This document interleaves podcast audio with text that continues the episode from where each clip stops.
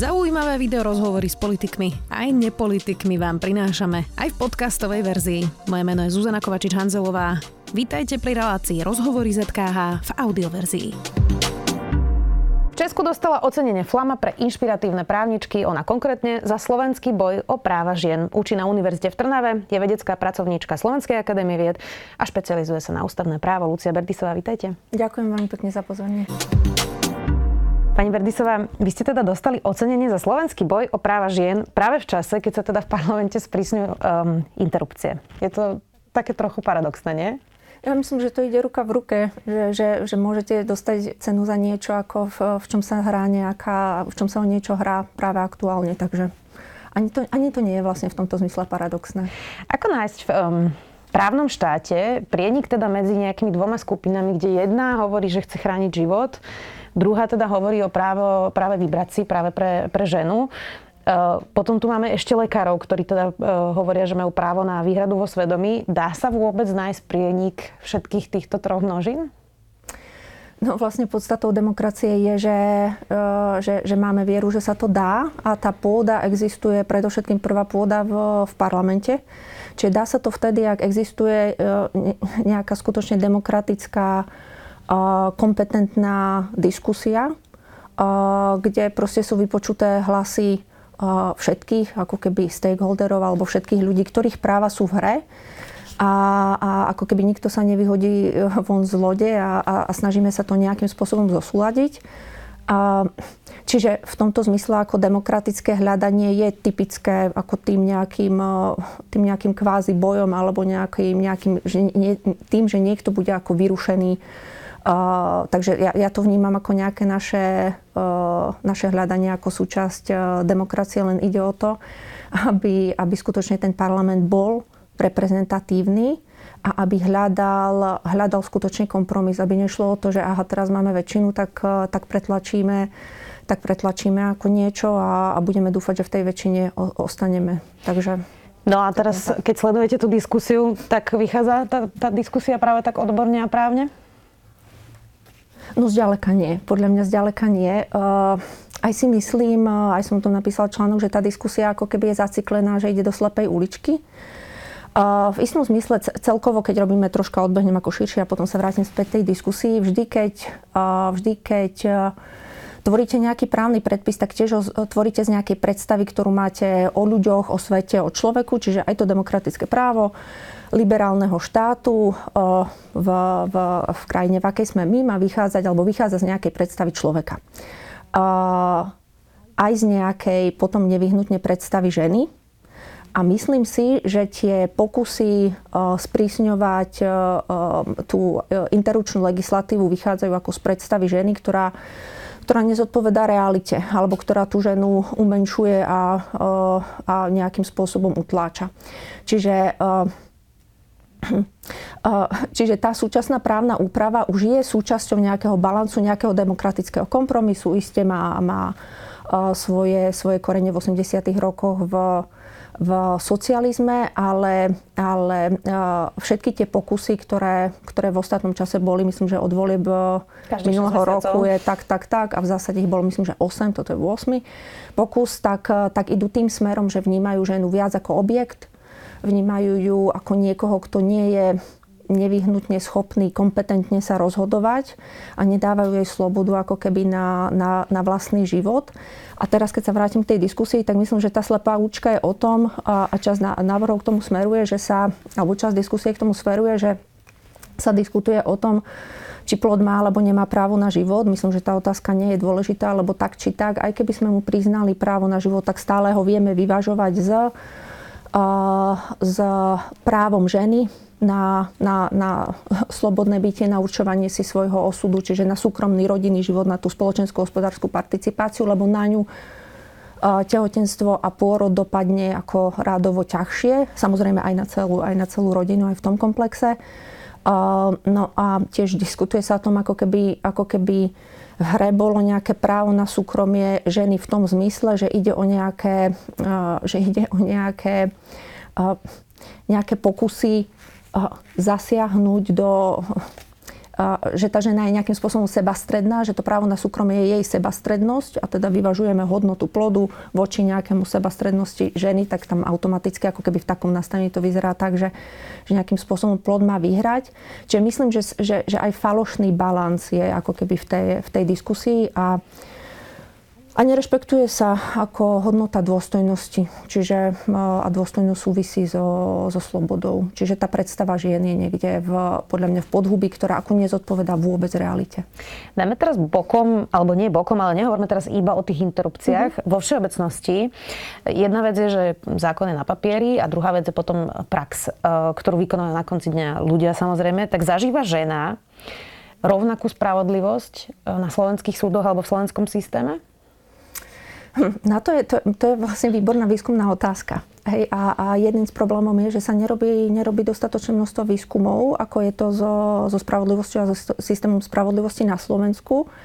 A možno nielen čo sa týka ako žien, ale, ale aj iných kvantita, kvantitatívnych alebo, alebo mocenských menšín, lebo tak ženy sú mocenskou menšinou predovšetkým. Čiže uh, je to veľmi všeobecná otázka, ktorú potom vieme ako keby rozložiť do, do nejakých menších, menších políčok.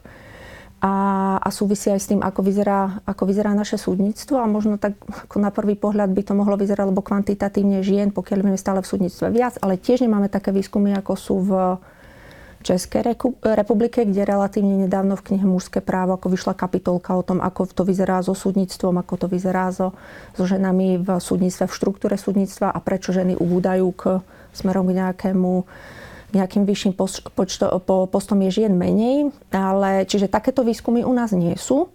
A keď sa potom rozprávame všeobecne, že aký je prístup, prístup žien k spravodlivosti pred súdmi, tak asi, asi po konkrétnych oblastiach by sme mali ísť.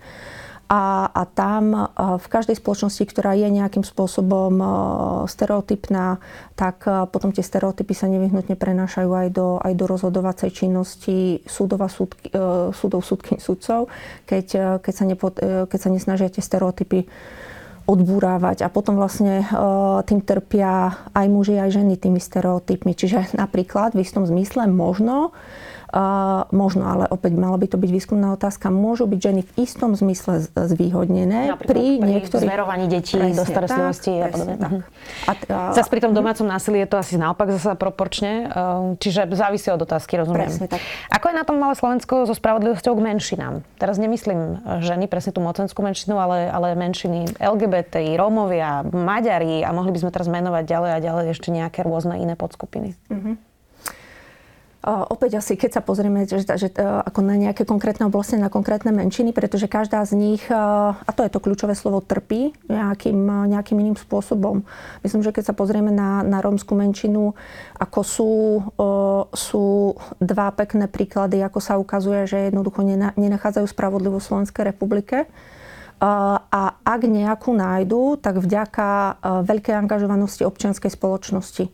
A tu môžeme hovoriť o prípadoch sterilizácií rómskych žien, kde zlyhala, zlyhala aj servis, ktorý mal poskytovať ústavný súd. Čiže nakoniec časť tých žien a opäť vďaka tretiemu sektoru získala alebo nejakým spôsobom sa domohla nejakej spravodlivosti, hoci stále chýba zákon o odškodnení, ako keby tých obetí nútených sterilizácií na Európskom súde pre ľudské práva a to isté sa týka napríklad prípadu Moldaví nad Bodlovou. Či, nad Bodlovou. Čiže určite to sú ako keby dva, dva prípady, v ktorých sa ukazuje, že, že jednoducho stále nevieme zabezpečiť spravodlivosť ani pred, ani pred súdmi.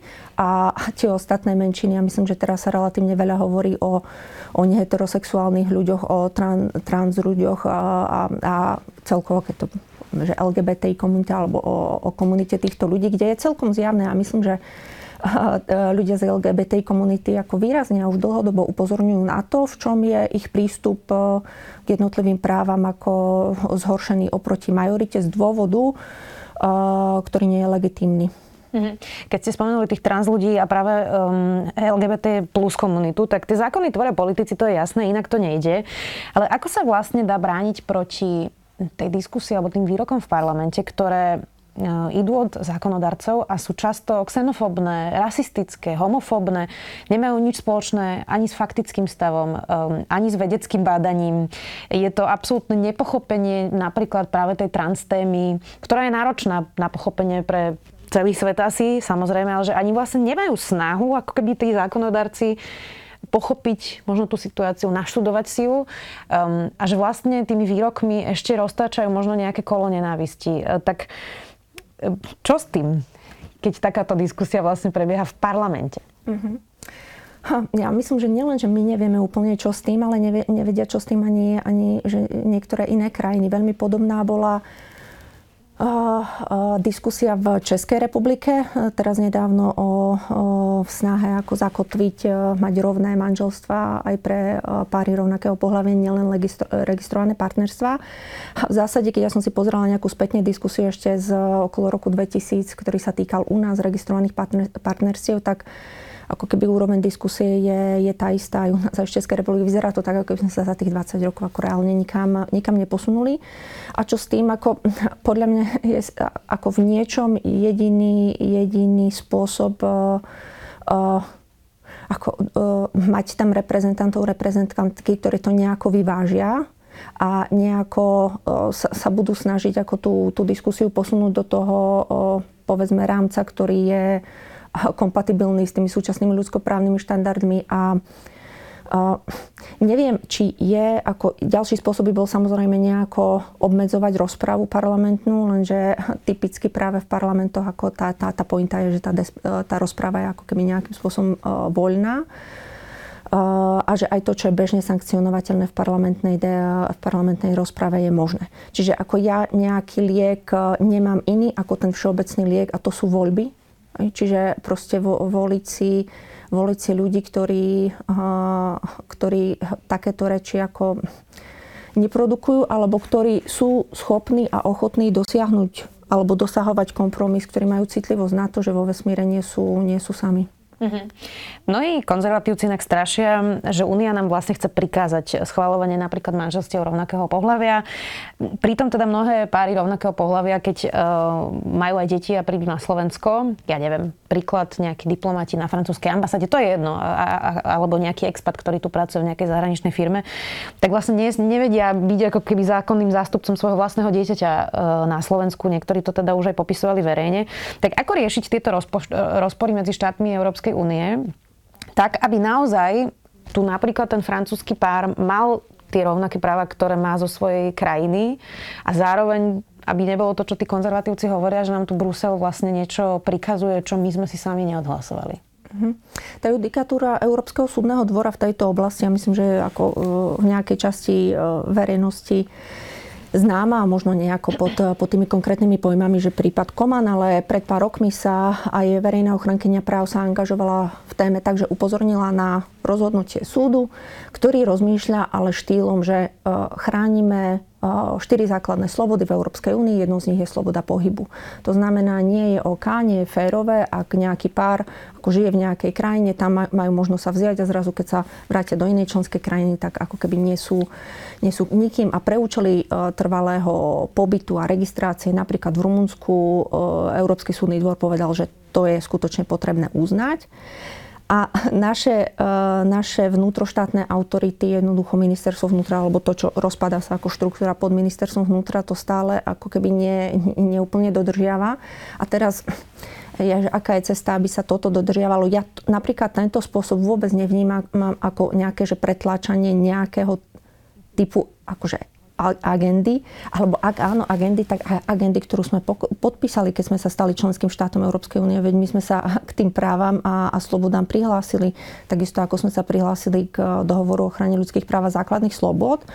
Čiže ak, ak sa napríklad v tejto oblasti že či alebo uznávať alebo neuznávať manželstva uzatvorené v krajinách Európskej únie, kde nejaký náš domáci, domáci občan odišiel, oženil sa, vydala sa, vrátili sa s partnerom, tak to je ako, mi príde, že otázka, ktorá je úplne legitímne a nejako hodnotovo bezproblematicky vyriešená, pretože uh, máme mať slobodu pohybu, relatívne technickú, relatívne technickú vec, ale nemôžeme sa tváriť, že chceme ho, patriť do nejakého spoločenstva, brať od neho benefity, napríklad aj vo forme ako fondov, eurofondov a, a, a že k tým hodnotám ako skutočne sa prihlásiť nechceme. Čiže nejaká Plodná diskusia, ono v zásade to sú, to sú myslím, že známe veci, že nejaká plodná dynamická diskusia, ako je dobrá aj medzi členskými štátmi, aj medzi komisiou aj, alebo vedením Európskej únie, ale, ale mali by sme znova premýšľať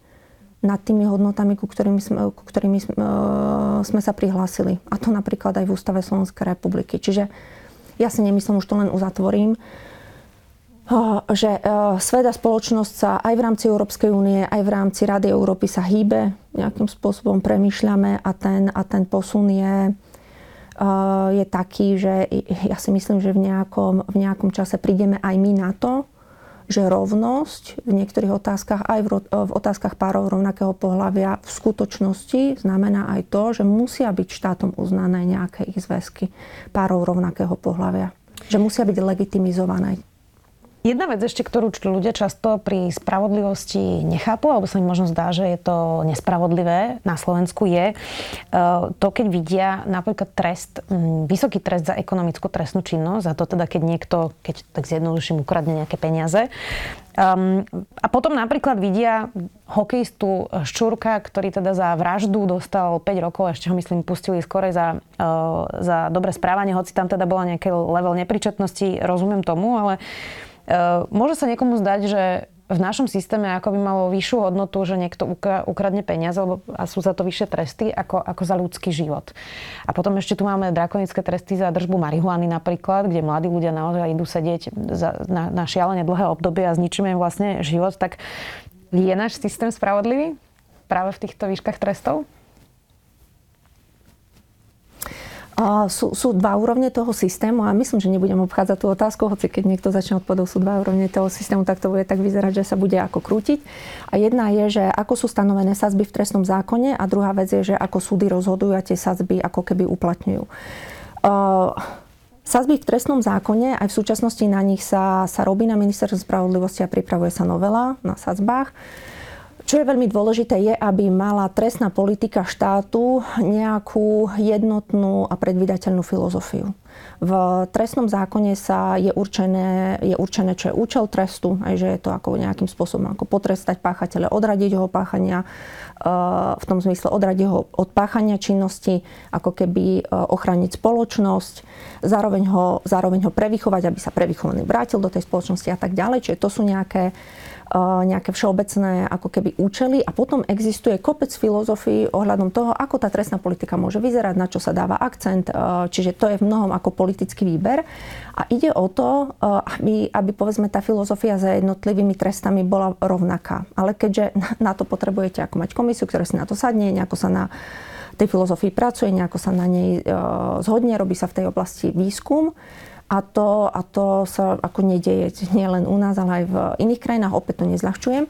Čiže e, tá filozofia potom nie je dodržaná ako keby rovnaká v, pri, pri rovnakých trestoch, čiže z toho vyplýva, z toho môže vyplývať ako pocit, že, že tie tresty nie sú spravodlivé, lebo sú povedzme robené na, na základe rôznych typov ako keby filozofie alebo rôznych typov akcentov. Čiže napríklad, keď sa, keď sa bavíme o prevýchove páchateľa tak, alebo ochrane spoločnosti, tak ako samozrejme nedávajú ako tresty za, za drogovú trestnú činnosť, ako pri užívaní drog, ako nedávajú skutočne zmysel a ani nefungujú, ani nefungujú ako, je, ako je zjavné. Takže, takže táto úroveň je podľa mňa celkom jasná, že tam tá filozofia nie je jednotná, nie je zrozumiteľná.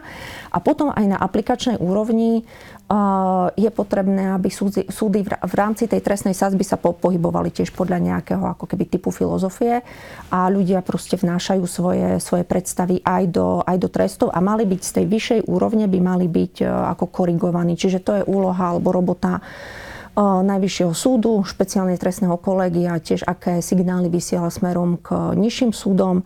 A tretia úroveň, a tu už len veľmi skrátime, samozrejme otázka vysvetľovania. Veľmi ľahko, ale každý tak zdvihne obočie, keď sa povie, že aha, nepoznám spis a, a, a ja tak zdvihnem obočie, že nepoznám spis, že to vyzerá ako výhovorka, lebo môže to byť použité ako výhovorka, ale na druhej strane to je to, to, to má v sebe ako veľkú silu a mnoho, veľkú pravdivosť, že, že keď, keď nepoznáte spis, tak uh, neviete určiť, či ten trest je alebo nie je primeraný, ale to nejakým spôsobom ako ne, neznamená, neodôvodňuje to, že, že nie je dostatočne vysvetľované, povedzme aj pred verejnosťou, prečo ten, ktorý trest ako bol uložený. Čiže on môže byť spravodlivý, a opäť taká formulka, že niečo môže byť spravodlivé aj podľa zákona, zákonný, ale že sa musí takým aj javiť a na to, aby sa takým javil, tak musí byť vysvetlený. Čiže my ako verejnosť musíme počuť a vidieť, že prečo, prečo ten trest je taký, aký je. Čiže ja myslím, že vo vysvetľovaní je ďalšia vec alebo úroveň, v ktorej ako zlyhávame. No, to je jedna zo slabín sudcovia, mm-hmm. teda veľmi nechcú vysvetľovať svoje rozsudky. Mm-hmm. Vy ste ústavná právnička. Hnevá vás, ako politici pristupujú k zmenám ústavy, že často je to nástrojom nejaké politické kampane.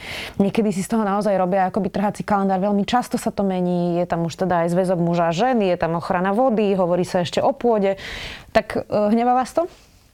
Hnevá ma to, hnevá ma to, samozrejme to hnevá, myslím, že nie len ľudí, čo sú, čo sú v ústavnom práve. A, a zároveň minulý rok som bola ako, ako poradkyňa ministerky spravodlivosti pri novele ústavy, takže ono je to také, také zvláštne, keď zrazu znútra aj vidíte, že ako ten politický život, život ide. A, a súčasný, súčasný štýl politiky, a, a štýl politiky, politický život tak, ako funguje, ako má, má mantinely alebo má veľké limity, ktoré sú veľmi ťažko zladiteľné s ústavnými požiadavkami.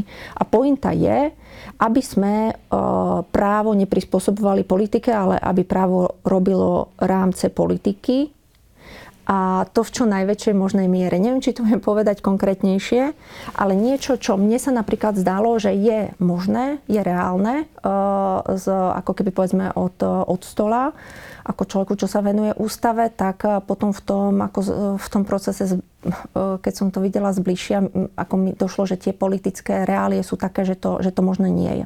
Čiže opäť aj pri ústave v istom zmysle, ako sa treba pokúšať o, aj v tom politickom živote o nemožné, čiže uh, uh, ako ubrzdiť sa v tej, v tej túžbe, tam vkladať, uh, vkladať veci a, a uh, vyrábať si tým, uh, vyrábať si tým ako, ako politické hlasy a znova rozmýšľať ako oveľa viac do budúcna a, a, a aj na ostatných, ale, ale to, ako je štrukturovaný politický život, aj akí ľudia v politike sú, lebo podľa toho samozrejme tiež funguje, tak tomu veľmi nepraje. Čiže je treba, je treba ako obrovskú námahu, ktorú ale zvonku nevidno. Čo chcem povedať ešte takto, ako, ako to skryto sa točím okolo toho, že veľkú snahu v rámci politiky, veľká snaha je venovaná tomu, aby sa niečo nestalo, nie aby sa niečo stalo.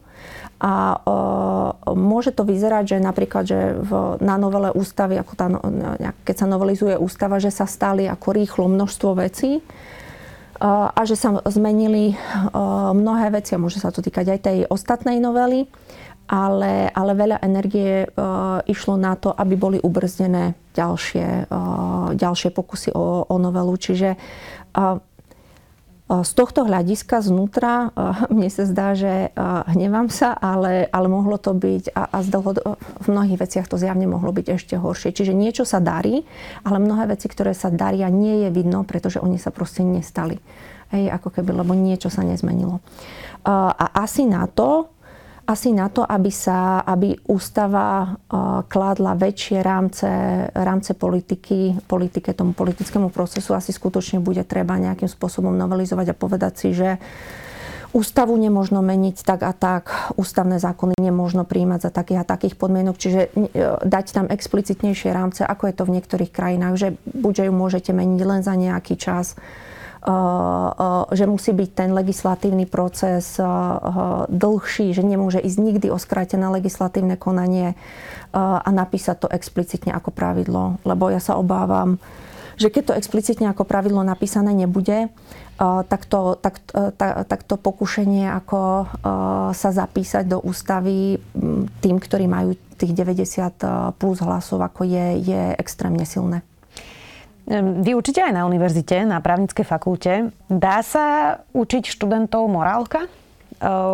Lebo to sa ukazuje na Slovensku ako jeden z veľkých problémov. Zákony máme na papieri dobré, ale napriek tomu ich vykonávajú ľudia, ktorí potom zlyhajú v tej verejnej funkcii. Ostatne to teraz vidíme práve pri všetkých tých trestných konaniach od špeciálneho prokurátora až po naozaj aj sudcov a iné špičky generálneho prokurátora. Mohli by sme to tu menovať ešte neviem koľko. Tak A potom tu ešte tá skupina sudcov, ktorá sa neozvala, bola ticho, hoci teda nie sú práve ako nejako morálne pochybní. Tak dá sa študentov učiť morálka? Mhm. Možno to zúžim, že aby to nemalo taký ten ťažký pojem, že morálka, zmenším to na slušnosť, ak nevadí. Môžem, lebo v niečom po pointa ako keby uh, uh, morálke, aby tam ne, nezapadli aj nejaké, uh, nejaká tá ťažoba aj z ideológií. Uh, pointou v niečom je slušnosť, aspoň ja to tak vnímam. Uh, No, no všade, v istom zmysle všade môžete učiť slušnosti, ale nie tak, že niekomu ako o slušnosti, alebo teda o morálke rozprávate. To tak sa nikdy morálka neučí, ani sa neučila ani slušnosti.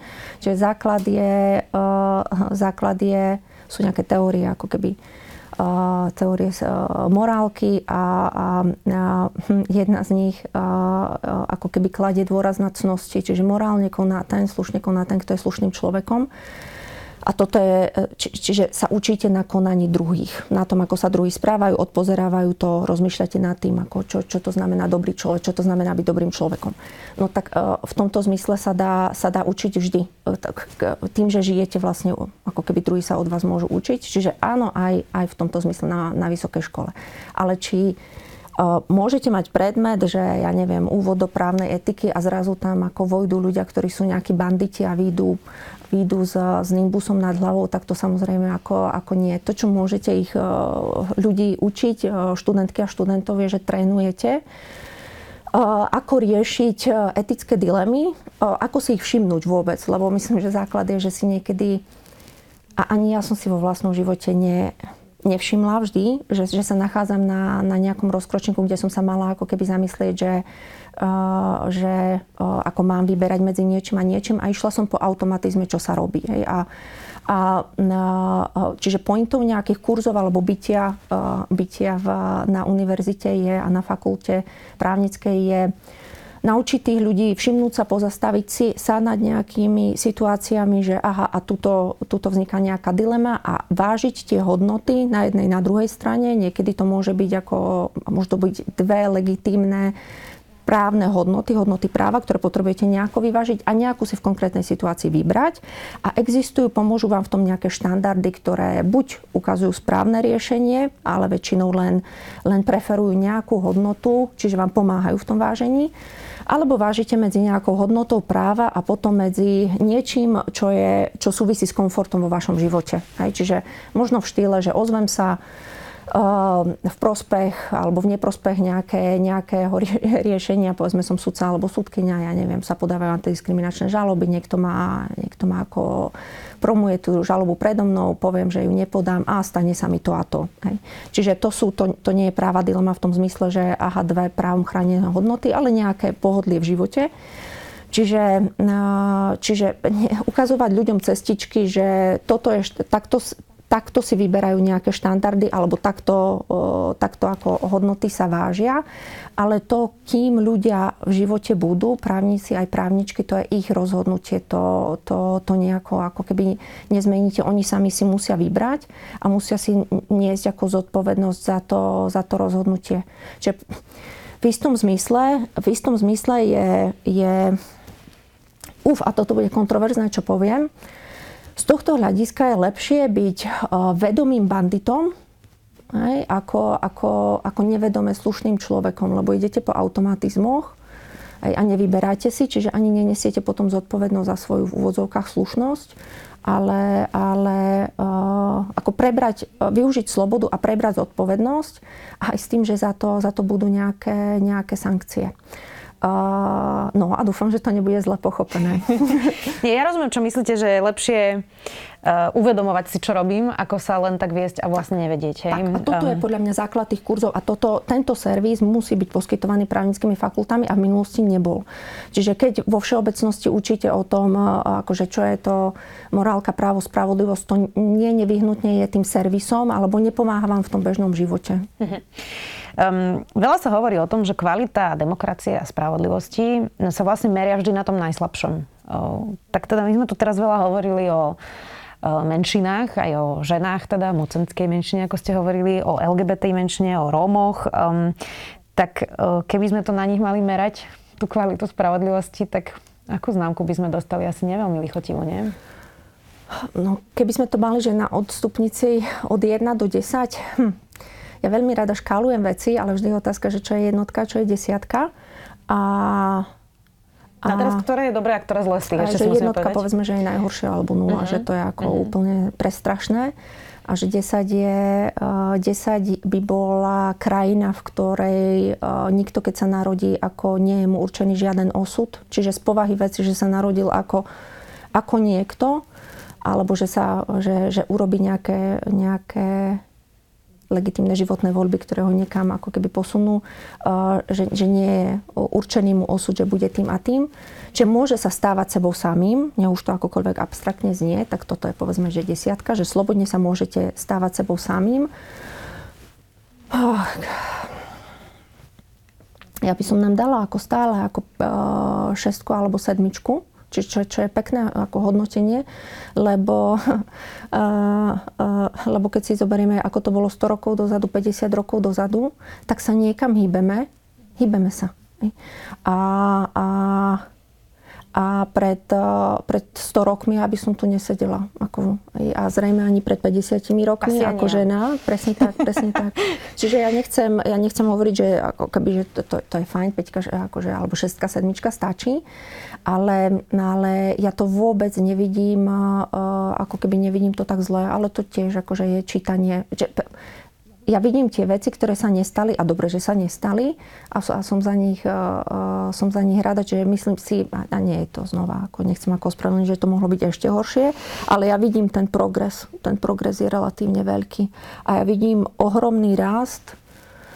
A zase to bude znieť možno, možno zvláštne a bude sa to dať všelijako interpretovať. Vidím ohromný rast ženskej sily, počuť viac ženských hlasov aj vo verejnom priestore. Ozývajú sa viac menšiny a to, ako sa ozývate, ako tie hlasy začínajú, začínajú silnieť, tak aj to je spôsob, ako, ako získavať sebavedomie. Čiže podľa mňa ako robiť, robí sa viac a viac na tom, možno nie nevyhnutne v politike, ale v tom podhubí občianskej spoločnosti. Ja, ja vidím, a teraz zase odbočím možno treč, tretí sektor, ako je podvyživený, podfinancovaný, ale je obrovské množstvo ľudí, ktoré idú na, obrovské je veľké množstvo ľudí, ktorí, ktorí idú ako keby na hrane a, a budú svoj potenciál a pomáhajú aj druhým ho budovať. A, a, a ja tu ako keby silu cítim, čiže preto, preto tých šesť sedem a myslím, že to bude ešte lepšie. Možno napriek tomu, že nejaké ako keby zhoršené situácie tu budú možno aj v oblasti ako prokreácia, reprodukcie, tak, tak ten trend podľa mňa je stále ako smerom k lepšiemu. Tak dúfam, že keď sa tu na budúce stretneme, tak budeme už sedem osem.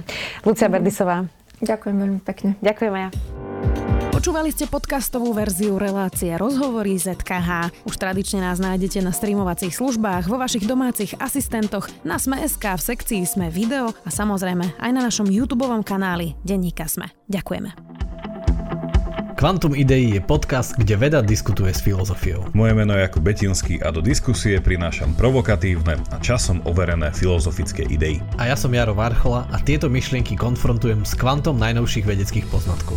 Hovorili sme už o povahe reality, existencii slobodnej vôle, o ľudskom vedomí či pôvode morálky. Ale tiež o umelej inteligencii, vesmíre, neurovede aj o tých najlepších intelektuálnych filmoch. Vypočuť si nás môžete každý druhý štvrtok cez vašu obľúbenú podcastovú aplikáciu. A nájdete nás tiež na webe Denníka Sme. Tešíme sa na vás.